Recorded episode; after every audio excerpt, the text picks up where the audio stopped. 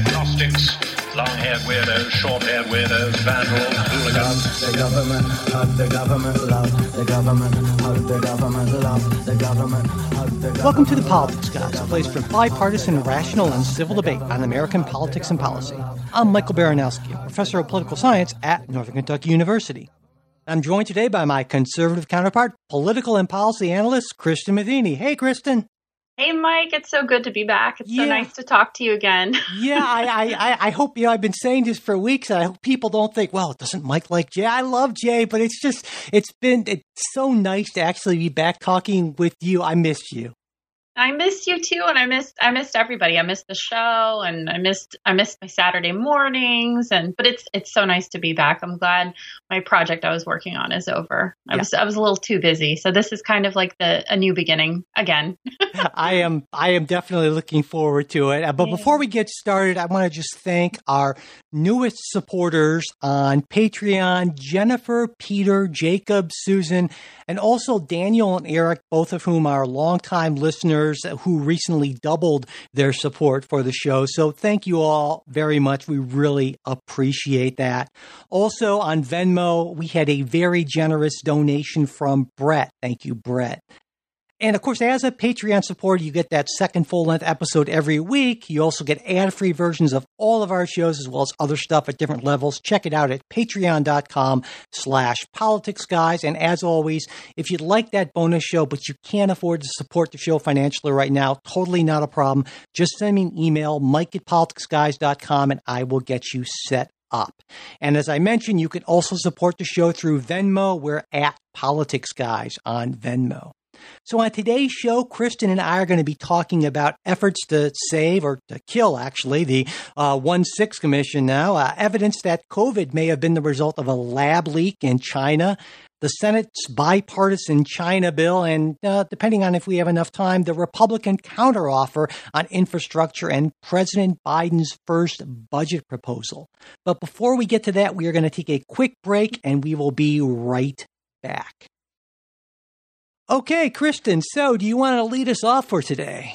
Yeah, so our first topic is going to be the January 6th Commission, and uh, I guess it, it's an issue no more, but we'll talk about everything that happened this week since you guys have talked about it in weeks past.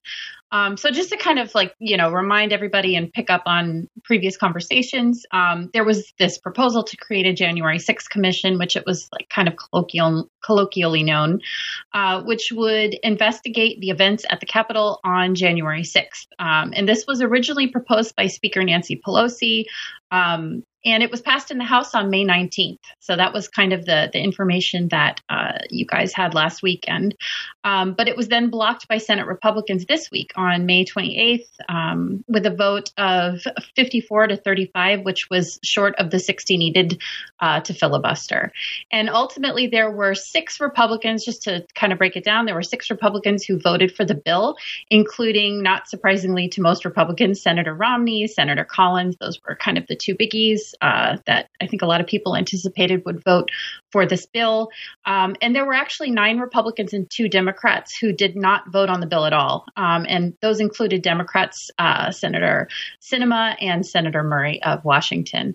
And along the way, there were lots of issues that were brought up, which I'm sure we'll, you know, we'll talk about all of these issues that were brought up this week. Um, there were a few uh, pretty uh, meaningful issues brought up by Senator Collins. Uh, she ultimately voted for the bill, but the issues were timing and committee staffing. Again, we'll discuss those.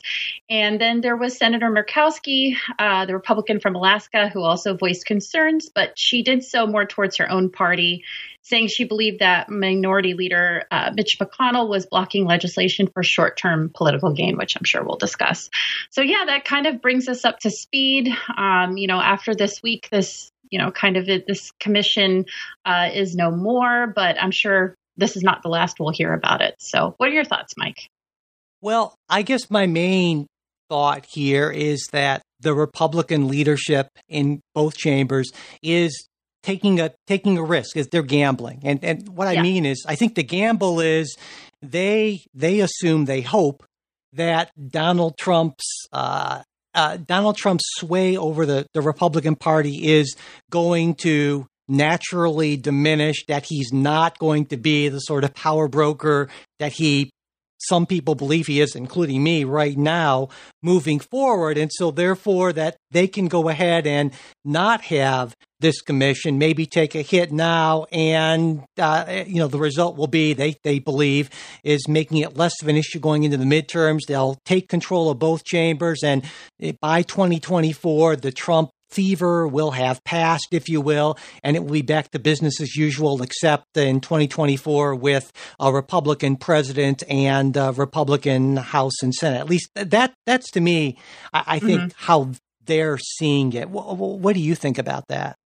Yeah, so you know, I've brought up this analogy before. It's such a silly analogy, but I think it works in this case. Is Dr. Seuss's Butter Battle book, which I know I've brought up before, but it, at the end of the book, if you're if you're rusty on your Dr. Seuss, it's uh it's an allegory of you know what was happening with the Berlin Wall. Um, basically, you have like two people, you know, one on either side, kind of holding the bomb out you know, for the other side to kind of obliterate the other side. And the book kind of ends on this dot, dot, dot, where it's like, you know, we don't know what's going to happen, but, you know, here we are. We both have a bomb, you know, kind of.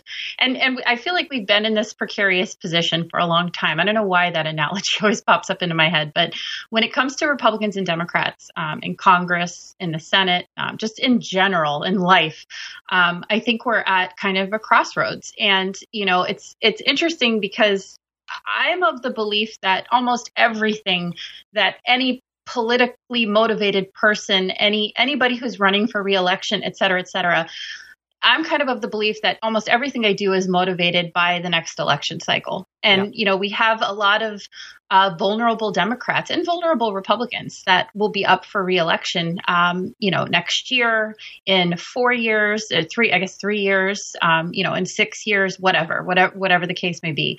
And so, you know, I think that they have their sights set on that. And I do think that, um, you know, Democrats accusing Republicans of doing this all for short term political gain. I think there's a lot of accuracy there, but I also think that there's accuracy the other way, saying, you know, Republicans uh, accusing Democrats of wanting to kind of stage this this uh, effort to like pin things on Republicans for the sake of, you know, vulnerable candidates that are going to be up for reelection in a couple of years, trying to get some sound bites, make them look tough.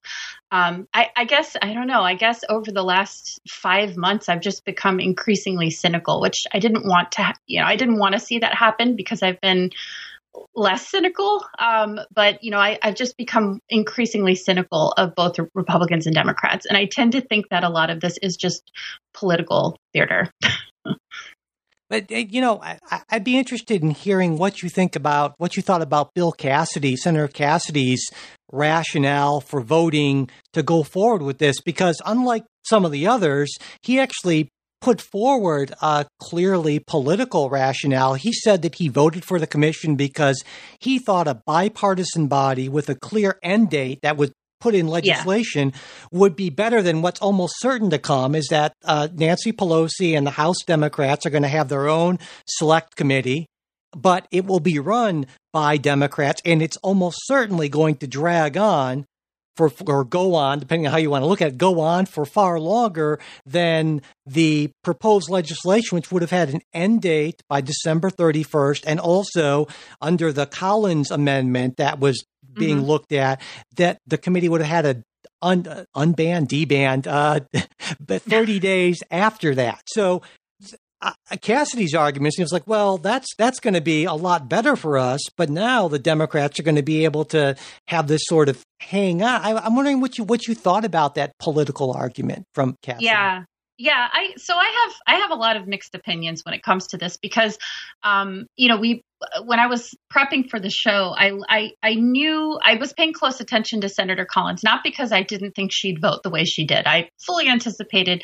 that she would vote the way she did. I also anticipated um, Senator Cassidy's vote, but he expressed those same, same two concerns that she did, which were the timing and the committee staffing. And it was funny because I was I was talking about it with my husband this morning, um, and you know we actually we differed on this issue. But I said, you know, those two issues, although for example bills, uh, you know, these these two senators voted for this bill. Um, those two issues were my big sticking points as well, and they would have been the rationale that you know, if if I had been an, a senator, you know, senator from the state of Florida or whatever, would have also given me pause. Um, and I think what Senator Cassidy's point is, I, I think it makes a lot of sense because these are two really big sticking points. The timing issue in particular bothers me because I think the big concern of a lot of Republicans, and I include myself in that group, the big concern was that this was all political theater, that this was designed um, to drag on into the 2022 uh, election cycle and that this would continue to drag on and that it would impact elections and that this was an aim of democrats who were who were really pushing this legislation and i think to Senator Kennedy or uh, Cassidy's point, Senator Kennedy, Senator Cassidy's point, um, I, I think it makes a lot of sense to to pay attention to that.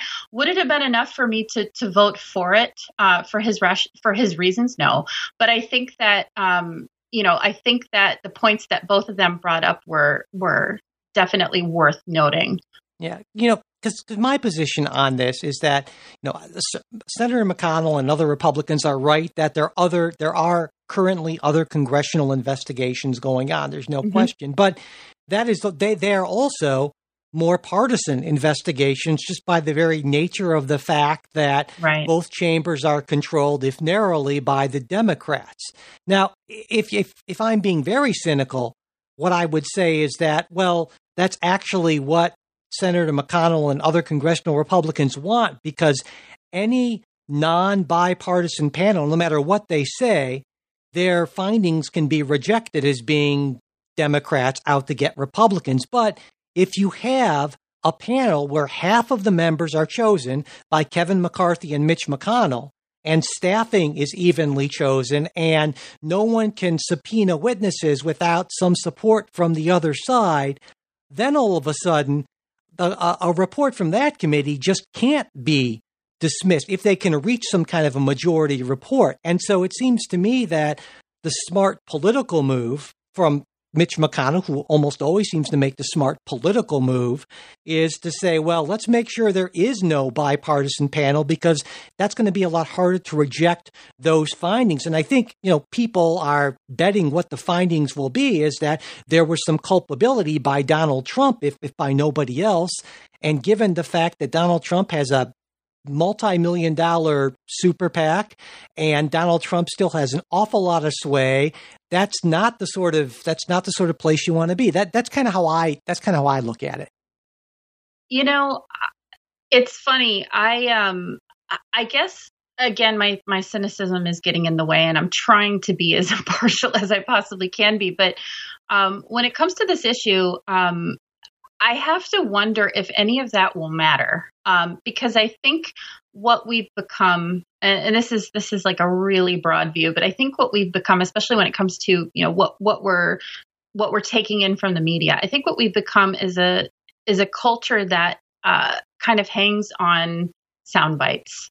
And I think the fear of a lot of Republicans, and it's a it's a fear of mine, and to some extent, I think it's the fear of a lot of Democrats going the opposite way, is that there will be you know, potentially very competitive candidates, uh, you know, senators, for example, who are running for reelection, who are going to get those sound bites in. I, I think of like um, the Brett Kavanaugh hearings. Um, and I, I, I, think of, you know, some of the things that have happened over the last couple of years.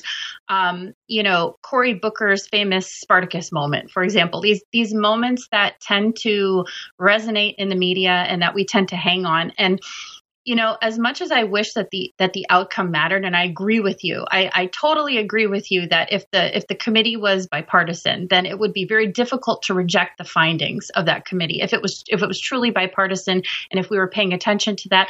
But the fact is that Americans, by and large, don't pay attention to that. Um, they pay attention to those sound bites and those like those shining moments. Um, and and you know, I'm not saying that Democrats are responsible for all of those moments. You certainly have grandstanding on the right too. Um, you know, Lindsey Graham is a really good example of somebody who you know takes advantage of those moments. Again, he's a career politician, and and you know he know he knows how to play this game.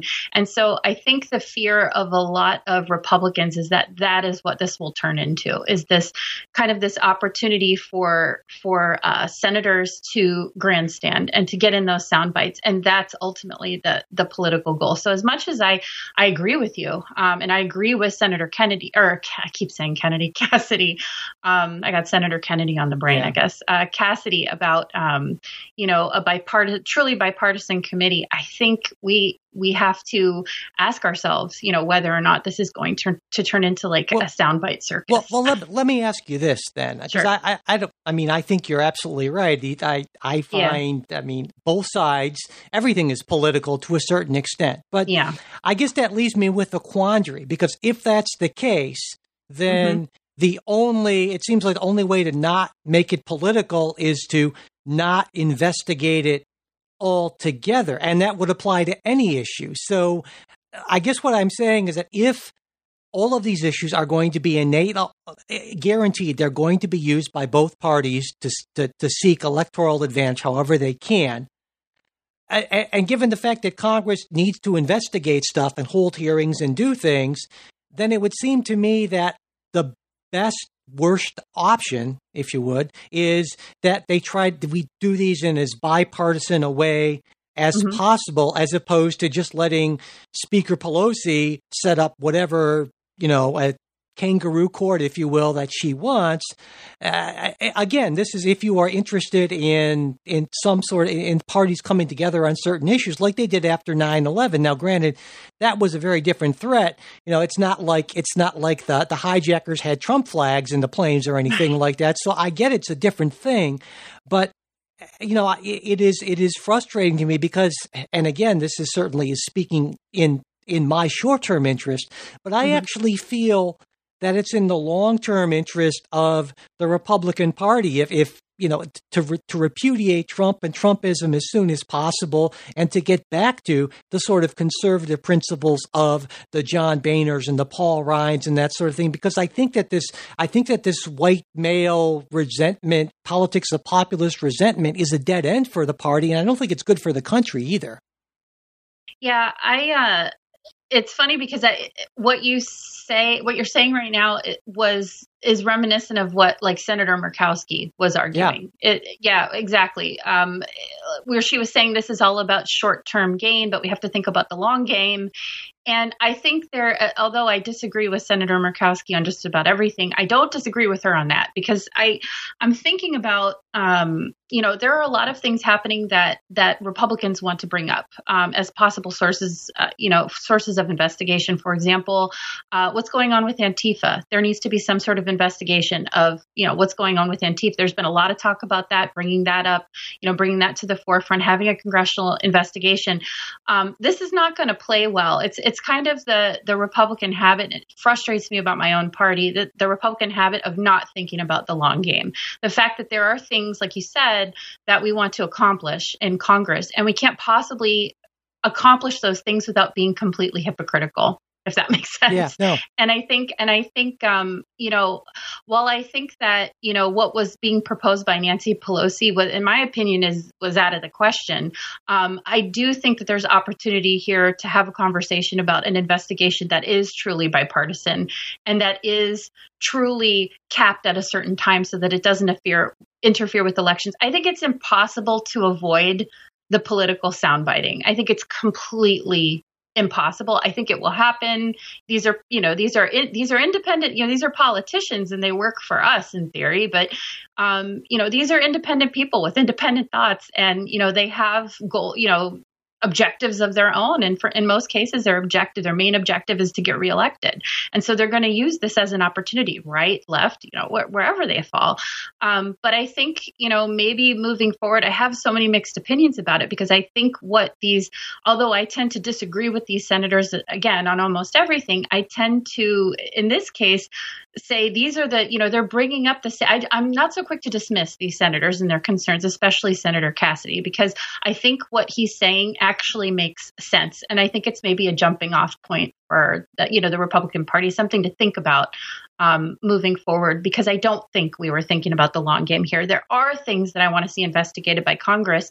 And if we were tied to the mentality of well we're just not going to investigate anything then these these other things are never going to get accomplished you know, I, I guess what really makes me sad more generally about this, but also just the more uh, overall tone is that I, I, feel that this sort of extremism, this this lying, oftentimes by members of Congress, has has basically been normalized in the last, yeah. you know, and you have you have Greg Pence, right, Mike Pence's brother, saying mm-hmm. hanging Judge Nancy Pelosi is hell bent on pushing her version of partisan justice, complete with a handpicked jury that will carry out her predetermined political execution of Donald Trump before law enforcement has completed their investigation. Now, there are at least two lies right in that statement about that commission, but also the very fact that Greg Pence was with his brother, the vice president, when people were going through the Capitol saying literally hang Mike Pence with, you know, it just it's just wow this is not the political world i grew up in. And i picked that example there you know conservatives could certainly you know use some examples mm-hmm. from from squad folks and so forth. But the fact that that is the sort of thing that that cranks up the fundraising totals and just just it just it makes me almost physically ill when i think about it yeah, I, you know, when I sat and I really thought about um, some of the things that I would hope, this is, you know, before late this week when when the commission was completely shut down but i was thinking about you know what would i what is the thing that i hope for most? And I, I, again like i go back to what senator collins said about the timing which i think is critical and then also the committee staffing. The committee staffing is so important having a truly bipartisan and not you know a, you know a, a kangaroo court, as, sure. as you put it, but quote unquote, you know, however you want to put it, by Nancy Pelosi. I think it's important, um, you know, that she doesn't control the narrative on this, although she would try to control the narrative. I think it's important that if we did do something like this, if we did have an investigation, that it was truly bipartisan. There were comparisons of this, you know, commission to uh, to like the Warren Commission, which I thought was crazy um, because I, I yeah. think the circumstances are very different. Um, there was a lot of comparison there in the media, and I kind of just rolled my eyes at that again cynically. I'm trying I'm trying to get away from the cynicism, Mike. I really. it, well, it, but, no, it, it's hard because it's I, so hard. And, you know, it, like that's my frustration is because I know I, I get the incentive structure here. It makes sense, especially in the House, for these people to do this because look at Marjorie Taylor Greene's fundraising totals. Look at mm-hmm. Josh Hawley's. I mean, this works.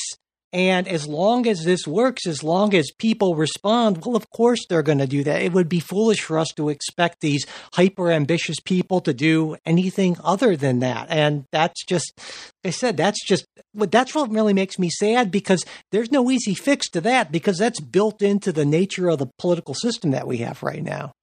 Right. And and a bipartisan, a truly bipartisan commission. And I say truly in all capital letters because um, you know, I think there are some genuine concerns that that any concerned truly concerned republican or concerned democrat would want answers to that don't necessarily fit a democratic the, at least the way the party is now a democratic narrative. For example um, there is a lot of you know talk about the fact that capitol police let people into the Capitol. Yep. I don't know if it's, you know, it, it, it, could be true. It could not be true. I've seen videos, I've seen several videos that may allude to this, but I think that warrants investigation. And one of the things that frustrates me is if it's a Nancy Pelosi controlled narrative, those things may never come to light. And I don't think Republicans were thinking about that. That is really important. I would I would hope that any concerned Democrat would say, gee, I'd like to know the answer to that. Because ultimately, what any concerned American would want to come to is the truth. You know, like what really happened. There probably are a lot of questions that will never be answered because they won't be properly investigated. And so things like that are, are sticking points with me on this because as much as I want to say, yeah, it would be a kangaroo court, I'm thinking about issues like that. Some things will never come to light. Yeah and and so i guess like that's my big takeaway from this is is like I, I have very mixed feelings about it. And i feel uneasy about you know the future investigations as well. So that's i guess these are the things that i'm most yeah, concerned about.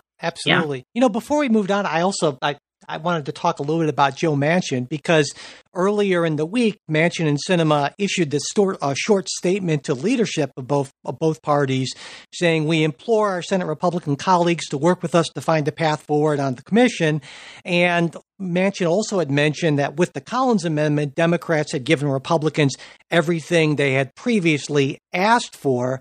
Yet, when Manchin was asked if a filibuster on this would make him reconsider his opposition to changing or eliminating the filibuster, he actually laughed and said, "No, I can't take the fallout." So, you know, I, I, I don't, I don't know how to read Joe Manchin. Honestly, I know. I, I mean, the, the, again, the cynical side of me says, "Well." This is just kind of a, a, and maybe some Republicans think that is this is just kind of a setup. And as long as there are a, a kind of unified Republican opposition to everything, especially when Democrats seem to accede to all Republican demands, then at some point, maybe toward the end of this year, Manchin's going to say, you know what, I said that, but I'm sorry at this point, it's clear to me that the system is totally broken. Because it seems to me what Manchin is saying is that the system is totally broken. Come on, Republicans, let's be bipartisan. And I don't know if he's actually going to be able to say, well, okay, we tried. We gave it a good faith effort. The GOP wouldn't go with us.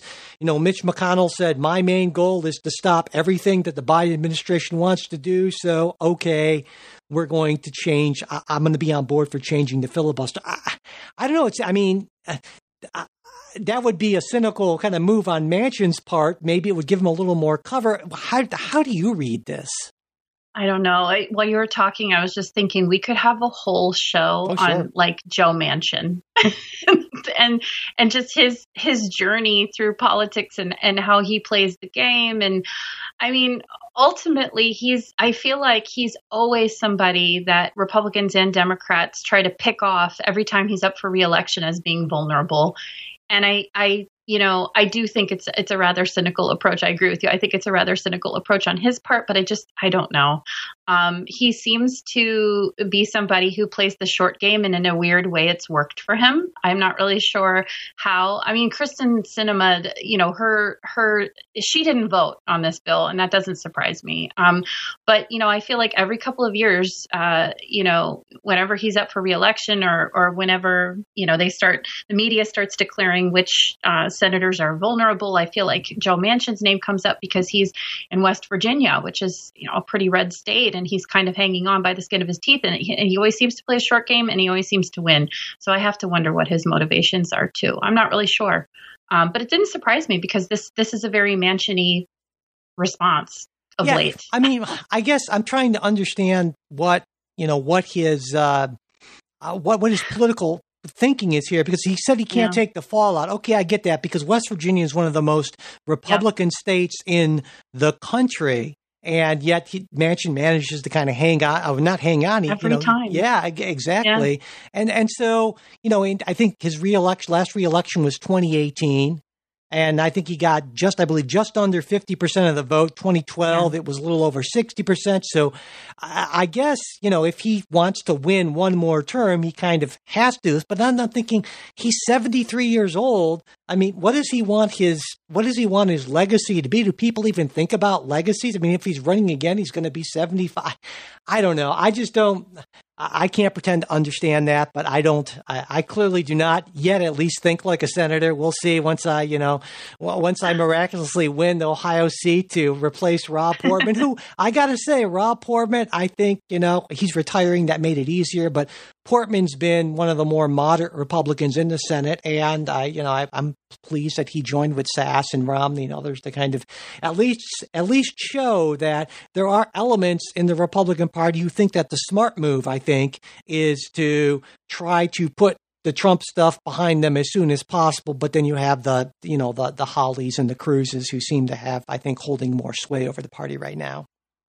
Mm-hmm. So, so my prediction early this year was that the filibuster would in some way be modified by the end of 2021. And, you know, it's been at the beginning of the year, that looked like a, especially after January 6th, that, that looked like a I, I felt pretty good about that. Um, Manchin was saying some stuff. I, I feel a lot less certain of that, but I'm going to stick to my guns, I, just because I don't want to go go off of my initial prediction. But but what do you think? Is is all of this going to lead to Manchin and Sinema saying, you know what, we're not going to eliminate it. I don't think, I think that would be a bridge too far, but them saying, well, we're going to change how it works. So there's still technically a filibuster, but not really. What do you think?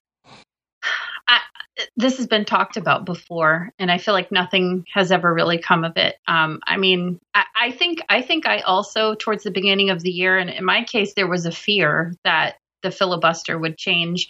Um, I think I've I've also become more cynical about. I guess that's the word of the day. Cynical about it. Um, I I'm not sure that that'll happen. I think you know obviously things move really fast in politics, and I think if if the last five months have shown us anything, you know I can't even remember what was in the news a month ago. Which you know over the last few years that's become more and more apparent. But now I feel like things move so fast; they're in and out of the news cycle. And this was something that was talked about a lot, like in late January, early February. After January 20th, this was talked about a lot. And uh, you know, as time goes on, I feel like you know the bigger, bigger, more attractive things have you know have kind of taken up the the news cycle. I wouldn't be surprised if this is brought up again in which case i might reassess my my opinion about you know my prediction about what would happen. I don't think my opinion would change but my prediction about what would happen. Right now i i would say it's unlikely before the end of the year that anything would happen. But you know as we know, things change really quickly. So we might be on the show in a few weeks talking about it differently. So yeah, and, and, and, you know, it could be a case. Be careful what you what you wish for, because it's not beyond the realm of possibility to envision a scenario in January of 2025 when President DeSantis has just taken the oath with a Republican Senate and House, and I got to say, I would be pretty happy for a filibuster at that point. So uh, again, the that long game, it'll really bite you. You, know? Yeah, absolutely. think about that long game. Hey, so before we get to our next story, Kristin, we just need to take a quick break and then we will be right back. Everyone deserves nice things, but with all the markups in traditional luxury retail, high quality goods can be awfully expensive. Quince is different. They're a one stop shop for essential products with low design costs. They've got tees, hoodies, loungewear, pants and shorts, blouses, dresses, skirts. I mean, unless you're a nudist, they've got something for you. And you know, even if you are clothing optional, they've got home accessories, bedding, bath, decor, all sorts of good stuff. Quince finds the best factories and only partners with those committed to the highest production standards, fair wages, safety, and sustainability, which is particularly a big deal to me. And because Quince is shipping directly to you with no agents, stores, or other middlemen, you get great 100% factory direct prices on everything. I mean, I've been desperately in need of some new t shirts, and I was really impressed by the price and quality of their organic Pima cotton selection. And my bath towels, honestly, are looking pretty ratty too. So, Quince's great prices on high quality Turkish bath towels, they, they really caught my eye. Quality shouldn't be a luxury. You deserve it. So, try Quince today. Get free shipping and 365 day free returns by going to onequince.com slash politics guys. Many of their collections sell out immediately, so don't wait. You can save hundreds of dollars on clothing and accessories by going to onequince.com slash politicsguys. That's O-N-E-Q-U-I-N-C-E dot com slash politicsguys. Okay, Kristin, so maybe we can move on to something a little bit different here, uh, that the whole COVID lab leak uh, story, I guess. Yeah, this is wild. So, um, so this is, I mean, you pretty much have been living under a rock if you don't know what's going on. But, uh, but this is, you know, something that's transpired really in the last couple of months. In the last few weeks, a lot has changed. Um, you know, I wrote it up at the top of my notes. Oh, what a difference time makes on a politicized argument like this one. I mean, things have really shifted with this. Um, in recent months, the idea that was once dismissed as a conspiracy theory, which was that uh, COVID 19 emerged from the Wuhan Institute of Virology, has gained credibility. Um, and even in the media, the media has given it some credibility recently in the last few weeks. Um, and it's really forced a lot of people, you know, Republicans, Democrats, just people in general, to ask a lot of questions. And I wrote, I jotted down some of the, the questions that you brought up, Mike, but just some questions I noticed that were, you know, being asked by reporters, um, namely, how culpable is the Chinese government here? Um, and then related to that, does this you know this new idea that there might be some credible information that you know the the virus er, emerged from the Wuhan Institute of Virology. Does it merit an investigation, a World Health Organization investigation, uh, possibly one led by the United States? That's something that's been brought up a lot. Um, and then also, um, what was the role of the United States in the National Institutes of Health and Dr. Fauci? Um, did they know what was going on, possibly, or worse, were they aware of funding? Were we funding the gain of function research in Wuhan? That's a hot topic that's come up.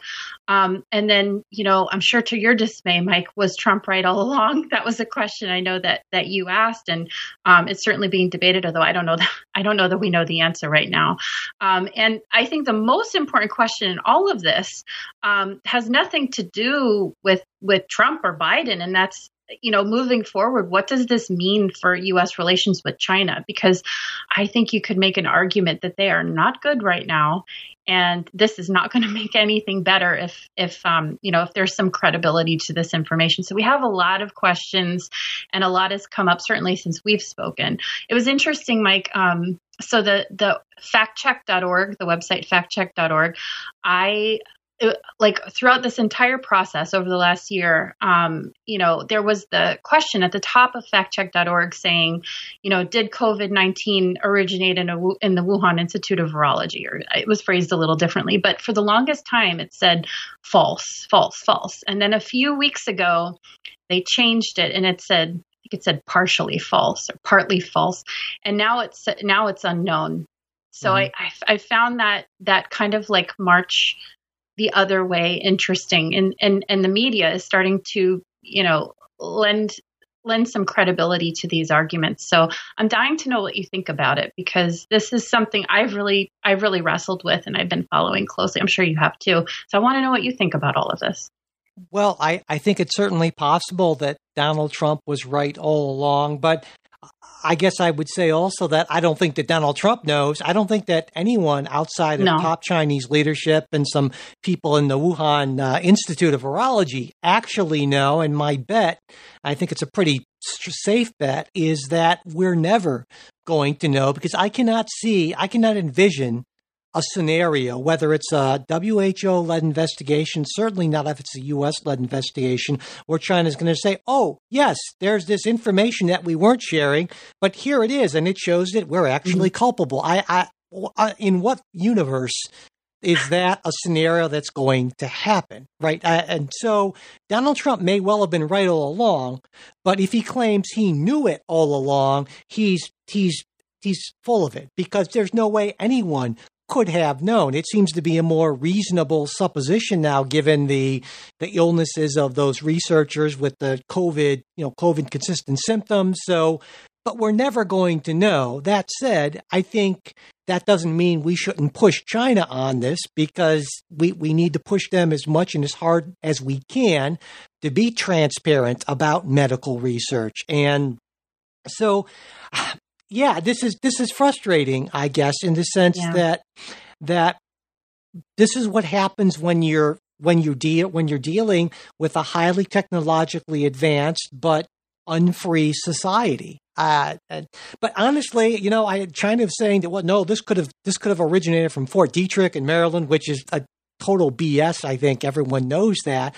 But I think that if any government had done this, they would probably react in a similar way. I mean, all governments cover things up. And if your government is responsible in any way for a worldwide pandemic that kills millions of people and costs what trillions of dollars in lost economic activity i'm pretty sure you keep your mouth shut uh, it's just easier in china uh, that's that's that sounds horrifically cynical but that's kind of my take on that yeah, I, you know, this is one of those things where you have to you almost have to consider again a really broad view but you almost have to consider the nature of science. And that's just that it's ever changing. This idea of like trusting the science I, I find just to be complete bunk because i don't think you can trust something that's always changing. You you know you're you're going to end up trusting whatever you know whatever the findings are at that moment. And so one of the frustrating things that i don't even think this is like a republican stance or a conservative stance or anything like that just purely apolitically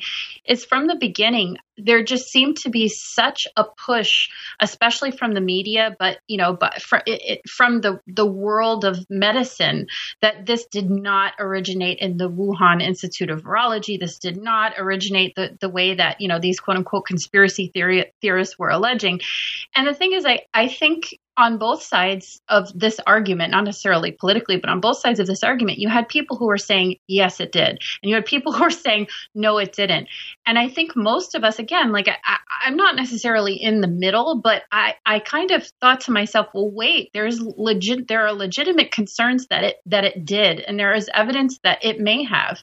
And all along there have been these questions. And ultimately, to your point, and it's a great point, we can't trust a society, a, a, a, nation, a government that's so shut down. It's it you know it's it's it's a socialist government.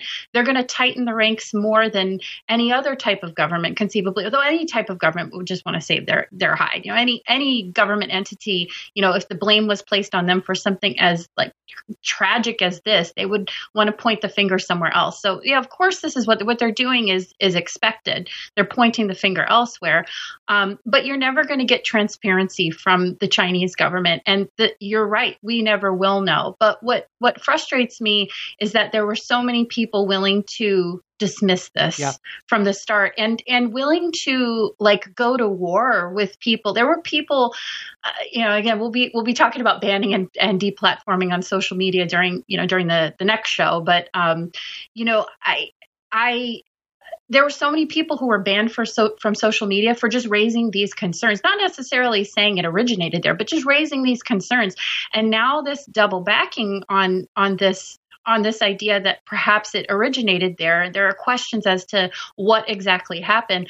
Um, I just, I don't know, like I find it repulsive. And, I, and what I hope is that if this, God forbid, this something like this ever happens again, I pray that it doesn't. But if it ever does, that, you know, we will take a more, dare I say, like scientific approach to this. And we'll say, you know, we, we need to listen to the evidence. If there are genuine concerns and evidence that something happened, we need to be not so quick to point the finger in one direction. We need to kind of suss all of this out.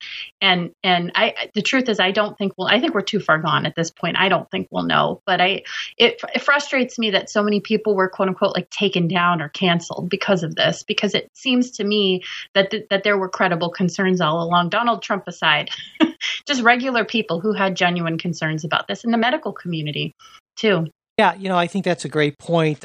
What we have this allergy to uncertainty right? And and oftentimes yes. uh, people don't appreciate that science is largely probabilistic, and so but people don't want to hear well there's a there's a reasonable chance or we think based on the evidence that it's probable that no let's say this happened or this especially when you're dealing with something very scary that literally can kill you people don't want to hear well we don't know maybe right. do this and possibly it'll work more than anything else we know of no people want certainty and, and i think obviously our social media environment and the things we were talking about in the first story those those incentives just drive people to wanting simple, clear answers. It reminds me of that that uh, so much in politics reminds me of that poem, The Second Coming, right? The best yeah. lack all conviction, while the worst are full of passionate intensity. And we see a lot of passionate intensity.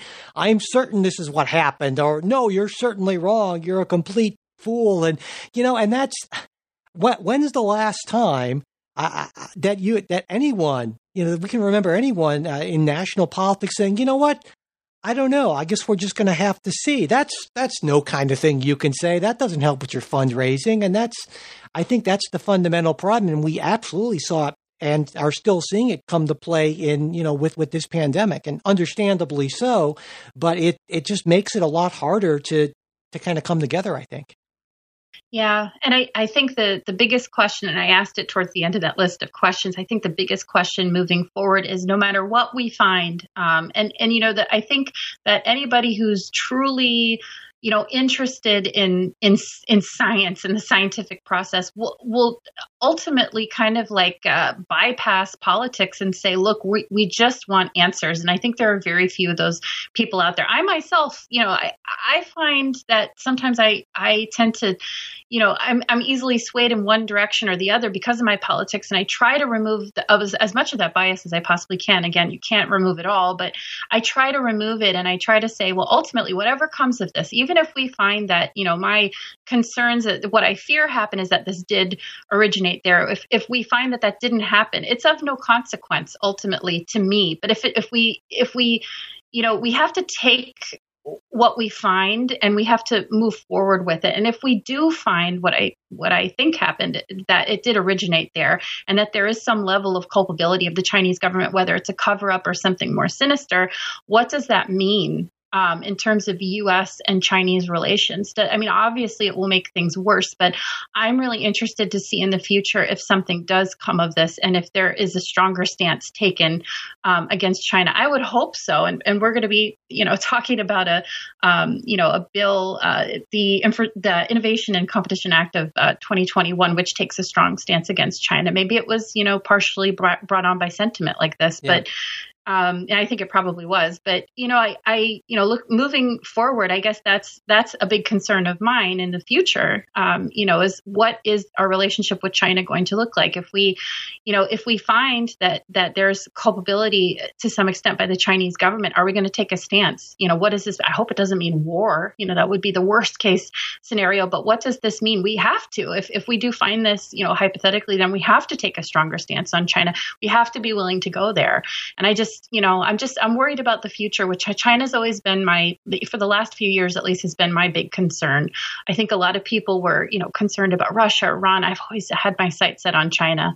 Um, and, you know, I think that ultimately, you know, cracking down on, uh, you know kind of letting them run run all over our you know our innovation obviously and, and then also all over the medical community and letting them control the narrative on something like this is is a dangerous precedent to set. We can't let them get away with this if those are the findings. Yeah. Yeah. But you know i also think there's a distinction to be made between well was this a lab accident or right. was this, you know, was it something more sinister? Were they working on somehow weaponizing this? And that gets into that uh, gain of function research that you mentioned yeah. earlier on. Now, there are some legitimate reasons to do gain of function research sure. to understand well what variants are possible and how can we prepare for them but you could also imagine some you know bioweapon type of not not good reasons to do that sort of thing but and a lot of these matters, I fall back on something that's that's often called a Hanlon's razor, and it's a rule of thumb that basically is never attribute to malice that which is adequately adequately explained by stupidity or incompetence, eh, because accidents happen. Basically, now yeah, yeah. that's not to say that there is plenty of malice in the Chinese government toward the United States. Absolutely, but you know we're never going to know. And in, the absence of other evidence, I tend to I, I'm trying to think well you know, again, you talk about well, what would the consequences to U.S.-China relations be? Well, certainly, if China, if this happened because of incompetence, China lost an awful lot from this as well, and they have every reason in the world to tighten up their their lab procedures to make to make something like this less likely in the future. I, I, I would expect you'd agree with that, right?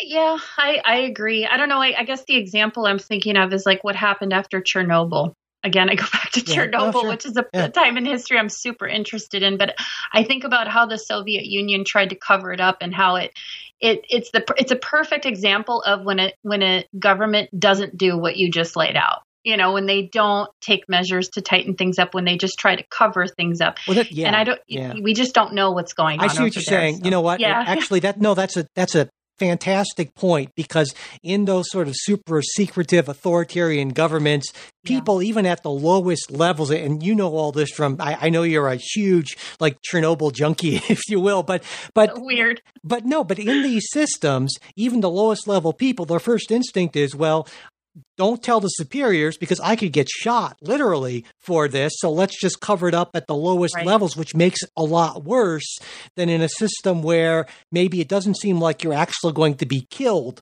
for you know, letting your superiors know about a problem. So no, I think that actually is a, is a really good point. And just the very nature of China's government can make some of these things worse than they might be in a more open system, which is not to say that, you know, even in a more open system, after the, the damage had been done, the government would say, oh yeah, we screwed, we screwed the pooch on that one. I mean, that's not going to be too likely. So, yeah, uh, any, any other thoughts on, on this before we move on to, well, our another, our, our next China story? Yeah. Um, no, I, I just, I, you know, again, like I'm, I'm just, I'm very concerned about, you know, where we move on from here, no matter what our findings are. I think ultimately what it's going to come down to is a lot of us have to reconcile that, you know, the truth is is what we're ultimately going for this isn't about to to me it's it's i've tried really hard to say this isn't about democrats and republicans this is about i feel like you know covid-19 is something that affected everybody you know across the country. It affected businesses.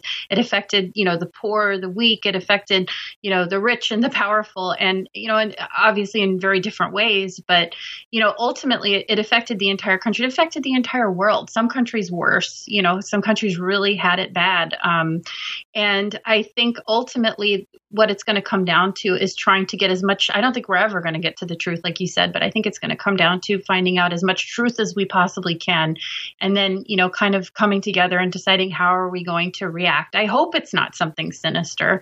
Um, i hope it was something as simple as an accident but then you know will we do anything to hold them accountable to that? I don't know. Again the chernobyl pops yeah. example pops into my head but you know i just have so many questions about this moving forward. I guess i guess ultimately it's funny because with the credibility lent to this story um you know i had questions before. I feel like i have even more questions now which is a position i again like i hate we have an allergy to uncertainty. That was perfectly put. Um you know we just we don't like when we don't know things. I don't like not knowing things. You probably don't no, either but sometimes we have to just accept it. Yeah absolutely well, let's just take one more final break and then we will be back to talk about that uh, uh, U.S. Innovation and Competitiveness Act that you mentioned earlier. That in just one minute. Okay, Kristin. So, yeah, you mentioned the uh, Innovation and Competitiveness Act, and, because it's definitely directed at China. So, why don't you why don't you tell us a little bit about where we are with that right now? Yeah, well, I'm really excited about this, um, especially on the heels of the last topic, because this is, I feel like we get to talk about something that has some bipartisan support. Yeah. which I'm really happy about because you and I always lament, uh-huh. you know, that there's just not enough story, there aren't enough stories like this, you know, that, that we get a chance to talk about. Um, you know so so yeah. So this is the the like you said the innovation and competition act of 2021 um, and it's basically it's aimed at boosting our ability here in the us to compete with chinese innovation specifically innovation in the tech arena. Um, you know which i mean they're they're outpacing us quite a bit. And so it's you know we're we're hoping that that will be thwarted and that we can kind of regain a foothold there. Um, this past Thursday, the Senate voted uh, 6830 to end debate on this $250 billion leg- uh, piece of legislation uh, in a rarely bipartisan move. So that that's a good sign. Um, you know, when the when the debate is ended with such a wide margin, and you know things look good for this. Um, so there are lots, many, many elements of this bill that are seen as positive by Republicans and Democrats um, you know, lots of different things pointed out uh, on both sides. Uh, but there are there is some criticism on the right that Congress needs to be sure to focus the legislation on China, and that ta- tackling competition strategically, uh, not by special interests and potentially ineffective government oversight and intervention. So there are some concerns by people on the right. Um, although again, this remains particularly bipartisan, which is great. Um, and then just looking more closely at the bill, just to familiarize everybody with the bill, um, here are some of the highlights. There's authorization of over $200 billion in spending, and that would be in R&D, research and development, for the National Science Foundation and the Department of Energy. And of course, there's a list of 10 key technology focus areas, which is a directive for the National Science Foundation and the Department of Energy. And then um, the caveat here that a lot of Republicans are raising is that there's over $100 billion of spending for special interests and enforcing government oversight of the economy where the private sector has already proven to be effective, mostly in the areas of defense and defense research. So, yeah, so I mean, this is kind of like a, you know, something good to come out of all this and looking at some of the names of people who were, especially on the left, who were supporting this, you know, legislation. It's hopeful. Even the Heritage Foundation came out in support of this legislation, which, wow. I mean, if you get the Heritage Foundation's seal of approval, then you probably have the, the seal of approval of most people on the right. So I, I was surprised to see that because so rarely do we get to talk about pieces of legislation legislation like this. Yeah, so, and, you know, and, yeah. and yet there were, you know, I mean, 30 votes to not end debate. You know, we had, yeah. had, Senator, Senator, this time actually Senator Kennedy from Louisiana uh, said that Schumer's running around like a five year old in a Batman costume. He's so excited. I mean, he is. a great quote. But,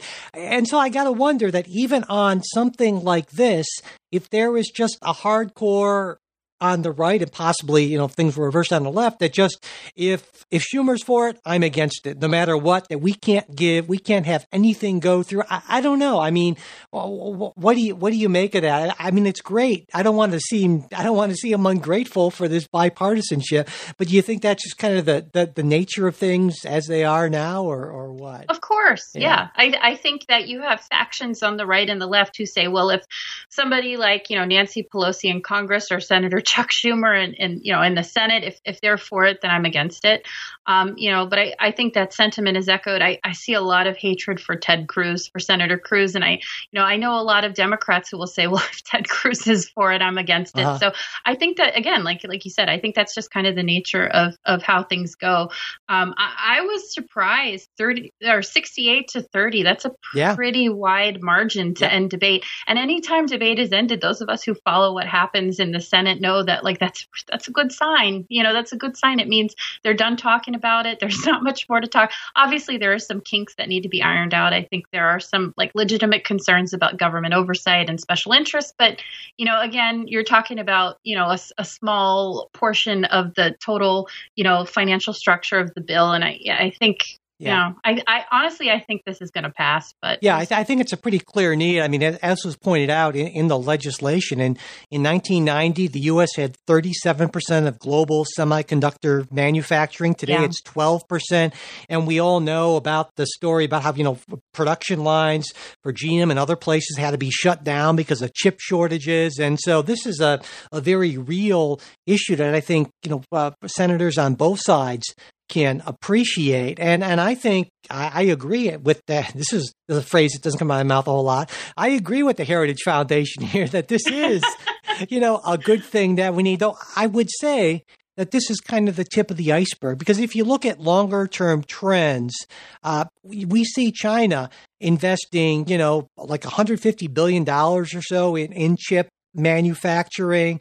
We see China producing tens of millions of STEM graduates every single year. Now, in general, our STEM graduates still tend to be of higher quality, but they're they're putting an awful lot into this and also when we look at r&d spending more and more of us r&d spending has been driven by the private sector which is great in some ways I would agree, but the problem is that that oftentimes means less of that kind of basic research that moves things forward because it's you know it's not profitable in a in a quarter or in a year, but 10 years down the line, you know, I I always think about I'm kind of fascinated by the space program, but right, all those things that came out of the space program that weren't clearly financially viable products that never would have been developed, you know, but were because of that. Or, you know, World War II, a lot of stuff was developed out of technology, was developed for that. So I think there's an important role for that. But more than anything else, when I think about US China competitiveness, I think about education. And, the connection here for me is that states have significantly disinvested in higher education since the financial crisis back in 2008. Um, something like 6.6 billion less in 2018 than a decade before, uh, according to the, the Center on Budget and Policy Priorities. And I would love to see some sort of legislation that maybe would give states significant, say, block grants for their higher education systems with funding maybe contingent on things like enrollment, retention, graduation benchmarks, as well as affordability. And I think conservatives might go along with that in, in a sense because it's it's giving states the money, you know, again, uh, conservatives tend to be more in favor of block grants, saying, well, let the states figure out how to use this money. And, and, and also, I would say the same sort of idea in regards to K through 12 education, which as many people know, is funded in many states, most states, through that insane property tax thing, which ensures that the kids who are in the who are in the most need get the worst funded, worst resourced education. And even if you don't care about that, just think about the human capital that's being wasted, the potential great scientists who never get the straight the training, who can never go to college because they don't have the, the, the high school preparation. And I just think we are just leaving a lot of great, potentially wonderfully talented people behind because our funding systems for education are so screwed up. And i would i would love to see if we want to compete with china and we're still ahead of them but if we want to keep our edge especially given the fact that they are more than three times larger than us in terms of population we need to start doing things that are more forward thinking i think yeah, so I love the idea. Uh, I'm a Republican, obviously, but I love the idea of block grants to states because I'm all about states allocating the money without earmarks um, to you know according to how they best see fit and and obviously you know with that comes a lot of risk and responsibility um, you know but but like for example i i live in florida and um you know it's it's it's a large state with a with a growing population and in florida um because we don't have the same tax structure as other states we rely heavily on like public private partnerships for uh, k to 12 schools um, I know because I, in my 20s, right after college, I actually taught for a period of time at one of the schools that ha- was a public private partnership. Essentially, it was a charter school. Um, and, you know, well, I think that you know there there are a lot of perks to a system like that. Um, you know ultimately what it's revealing is like deficiencies in the public education system and the fact that there isn't as much of an you know we in i feel like in the early 2000s it was all about protecting the arts and you know arts education and, and allocating money that way. And i feel like it's become more and more apparent over the last decade that where we need to be allocating money is towards stem and uh, you know towards teaching uh, kids like critical thinking and critical research skills and obviously you know supporting higher education uh, within state keeping kids in state you know going to really fabulous programs in their states. Obviously it it benefits not only the state because you know a lot of those uh, students will graduate, you know, in STEM fields, and you know they may continue their their postgraduate education in state, um, but you know ultimately they they will, uh, you know, stick around, um, and you know maybe they they will benefit the states in in some way, the individual states in some way. I know in in Florida there's been a big push to for students to stay in Florida. There's been a lot of investment in like Florida higher education institutions, University of Florida, University of South Florida, Florida State, um, and in STEM research research at those universities. So again, like I don't, you know, I don't think we're we're we're near where uh, you know China is. To your point about like you know graduating students and they're they're graduating students at record numbers. There's a, a huge quantity of of you know students graduating from uh, you know in STEM fields from China. And you mentioned that you know students in the United States tend to graduate and be like of a higher quality. They tend to you know understand the process better. They tend to have more you know better research skills and things like that. But at the same time, you know we have to boost that that quantity too. It's it's I mean on a personal level, it's one of the reasons why um, I would never push my kids into anything, but I've really encouraged STEM interests because I think it's so important, you know, as we move further into the 21st century. This really is the direction that we're moving in. And it's, in a way, um, you know, this is a very, this is like a shockingly patriotic piece of legislation. It's something that's, again, like it's a positive to come out of this. It's very much, um, yeah, I can see why it, it's garnered so much bipartisan support. I think anybody on, uh, you know, speaking as somebody on the right, uh, you know, anybody on the right would look at this and say, yeah, there are some concerns that we have about this, but, you know, ultimately this this is going to be a good thing in terms of education and in terms of, you know, helping our government kind of, I guess, re- reestablish prowess in technical arenas. I, you know, I'm, I, I'm always, like I said, I'm always concerned about China, and, um, you know, I think moving forward, like for my kids' generation, this that's going to be their main concern. Yeah, um, absolutely. You know, and where they're going to go. So. Yep.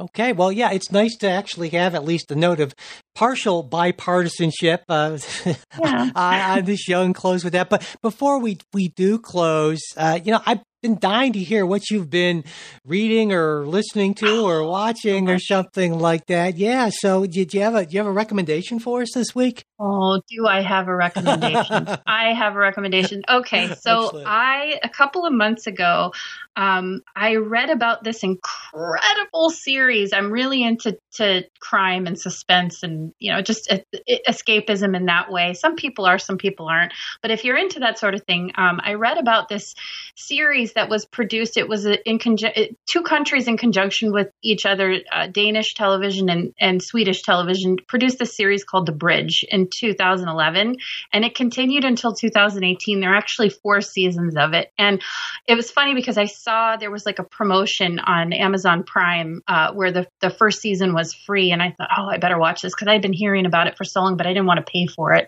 Um, eh, so I watched it, and I was like swept away. I'm a big Office fan, always have been, and I would I would dare to say that this show may have become my favorite show Wow. like yeah it was it was so good and so well acted and um you know just just really like the the characters were so you know they were so deep and the the storylines were so tight. And it was just like the perfect this the first season was perfect. It really was perfect. It you know tied up with a bow at the end. You know it was there were funny moments. It was just perfect. And i thought to myself well the second season couldn't be any better. But i went on to watch the second third and fourth um, free i found them actually free um, through a couple of different streaming sources and they were just as good as the first and i just I, it was one it was the first show in a long time where i finished season four and i thought i don't want this to end Wow. i wish they'd kept going so yeah i can't recommend the bridge the swedish danish version i know Amer- i think fx produced a version a few years later Yeah. and okay. I, Yeah. I'd heard of that one, so that's why originally I thought that's what you were talking about. But no, okay, so this is the original one. This gotcha. is the original, and there are subtitles. So if that bothers you, then you know there are subtitles. But I, I almost everything I watch has subtitles because I like a lot of foreign television, and um, it you know it it doesn't detract from the show if you don't speak Swedish or Danish. It doesn't you know detract from the show. I've heard the American version is excellent too. I think maybe I'll binge that next. But yeah, that's been like my big obsession over the last few months. I've been so busy, but in my free moments, I've been watching that. cool. What about you? Well, I have two things. One is an actual, uh, like a physical item, uh, and the second one is a kind of big, heavy, dense book. The physical item is uh, actually a, of all things, a watch strap. If you have a, a, especially if you have a smart, a smart watch, as a lot of people do, or uh, oftentimes, you know, those those like plasticky kind of straps are just annoying and and not very comfortable. And I actually am into like real mechanical watches and some of those straps are not great. And so I got into watches over the pandemic. It's God, uh, don't get into watches. Bad idea. Um, you'll spend way more money than you should. But anyway, so I came across this super, supposedly super comfortable watch strap by a guy named Nick Mankey. He, this guy in California makes them on his own, one man operation. Takes eight to ten weeks to get one, but as so many places, so many people raved about. It, I said, you know what? I'm gonna, I'm gonna order, I'm gonna order a couple of them, and they came, and just, my God, told ru- ruined me for anything else around my wrist. So incredibly comfortable. The guy is super nice. I had a, I had a question. He got right back to me. You know, there's something I got to say there's something, especially in today's Amazon focused world, of being Yeah. able to communicate directly with an individual who is making a thing for you specifically. That is just, I don't know. To me, that feels kind of special because you have to give this, you have to give them your your wrist measurement and all that. And it's so it's like an actual relationship with somebody for this thing. And I don't know. I just, it's really cool. They're they're completely affordable. They're they're not expensive at all, and totally worth the eight to ten week uh, uh, wait. And I will put the link up there because I'm just happy to support individual makers. Uh, you know, these days for sure. That's so awesome. I Yeah. feel the same way. I, I tried to do that during the during the lockdown too. I tried to invest more in small businesses. Yeah, So I- exactly, exactly. So my, my second thing is a kind of a really big thing. It's a book called A Secular Age by a guy named Charles Taylor. Um, and this came out, I don't know, a, while ago. But the book is all about how we went from a point in the West where, you know, around 500 years ago, it was essentially unthinkable to not believe in God, literally unthinkable for, for 99 point something percent of people to today, where even if you are a believer, you understand that there are other choices, if you will. So even believers can think about the idea of not believing. And, and Taylor is this just it, one of these people who is so incredibly intelligent. He's an emeritus professor of philosophy at McGill University in Canada. And he rejects what he calls the subtraction story narrative. And this is about Sam Harris and some of the other kind of, uh, uh, what, four horsemen of the atheism, whatever they call themselves. Yeah, the, the, but this idea that basically, well, we don't believe in God because science, essentially, you know, and, and he says, you know, that's a factor, but if that's how you look at it, you're being incredibly reductive. And I had, I came in with a certain amount of sympathy for that viewpoint, but this book was challenging, was difficult, was frustrating at times, and I didn't find all of his arguments completely convincing, but the book the book was really a, a, good challenge for me, even though Taylor is very much in need of an editor. But I, I, would absolutely recommend this if you're looking for kind of an intellectual challenge, especially if you are fairly convinced in your atheism, but you're open minded and want to kind of push yourself a little bit. You know, I, if you're if you're already a committed believer, I don't know that this book is going to do anything for you, but I'm always looking for things to challenge my worldview. And he absolutely challenged my worldview in a couple of interesting ways. And so I would definitely recommend that. Awesome. All right. And you know, one more thing, Kristin, before we go, I've got an update on our drive for 5% listener support on Patreon. Last week, I mentioned that we were 23 new supporters away from that goal. And, uh, the, and with that goal, the three bonus shows that I promised we would do over, uh, over the course of the summer with topics chosen by our Patreon supporters if we actually get there by the end of June. Well, in the last week, four more listeners have become supporters. Now, one supporter dropped his support, but we're still up three. And so we only need 20 new supporters in the next month to hit that goal. So if you want to help us do that, go to patreon.com slash politics guys and you'll get that bonus episode and all that. And again, remember, if you, if you want the bonus episode, you can't afford to support the show, Mike at politicsguys.com. Send me an email. I will get you all set up. And really, if you haven't already subscribed to the show, left ratings and reviews, anything like that, shared the show on social media, that really makes a difference. If you could do that, we would truly, truly appreciate that. But that is it for us today. But as soon as we are done here, Kristin and I are going to be recording our that full length bonus midweek show. We're going to be talking about infrastructure talks, uh, President Biden's first budget, and Kristin, something I know that's of particular interest to you, Florida's new deplatforming yeah. law. I know you have a lot. So of, excited to talk about that. Me too, absolutely. So all of that will be there on Wednesday morning if you are a supporter, and if you're not, again, Patreon.com/slash Politics Guys. Thanks to everyone for listening, but thanks especially to our most excellent executive producers Bruce Johnson, Wilmer Moreno, Andra Masker, Daniel Toe, Chris Wilkerson, Nathan Sosnowski, and Ryan Beasley. We'll be back with a new show for you next week. We hope you'll join us.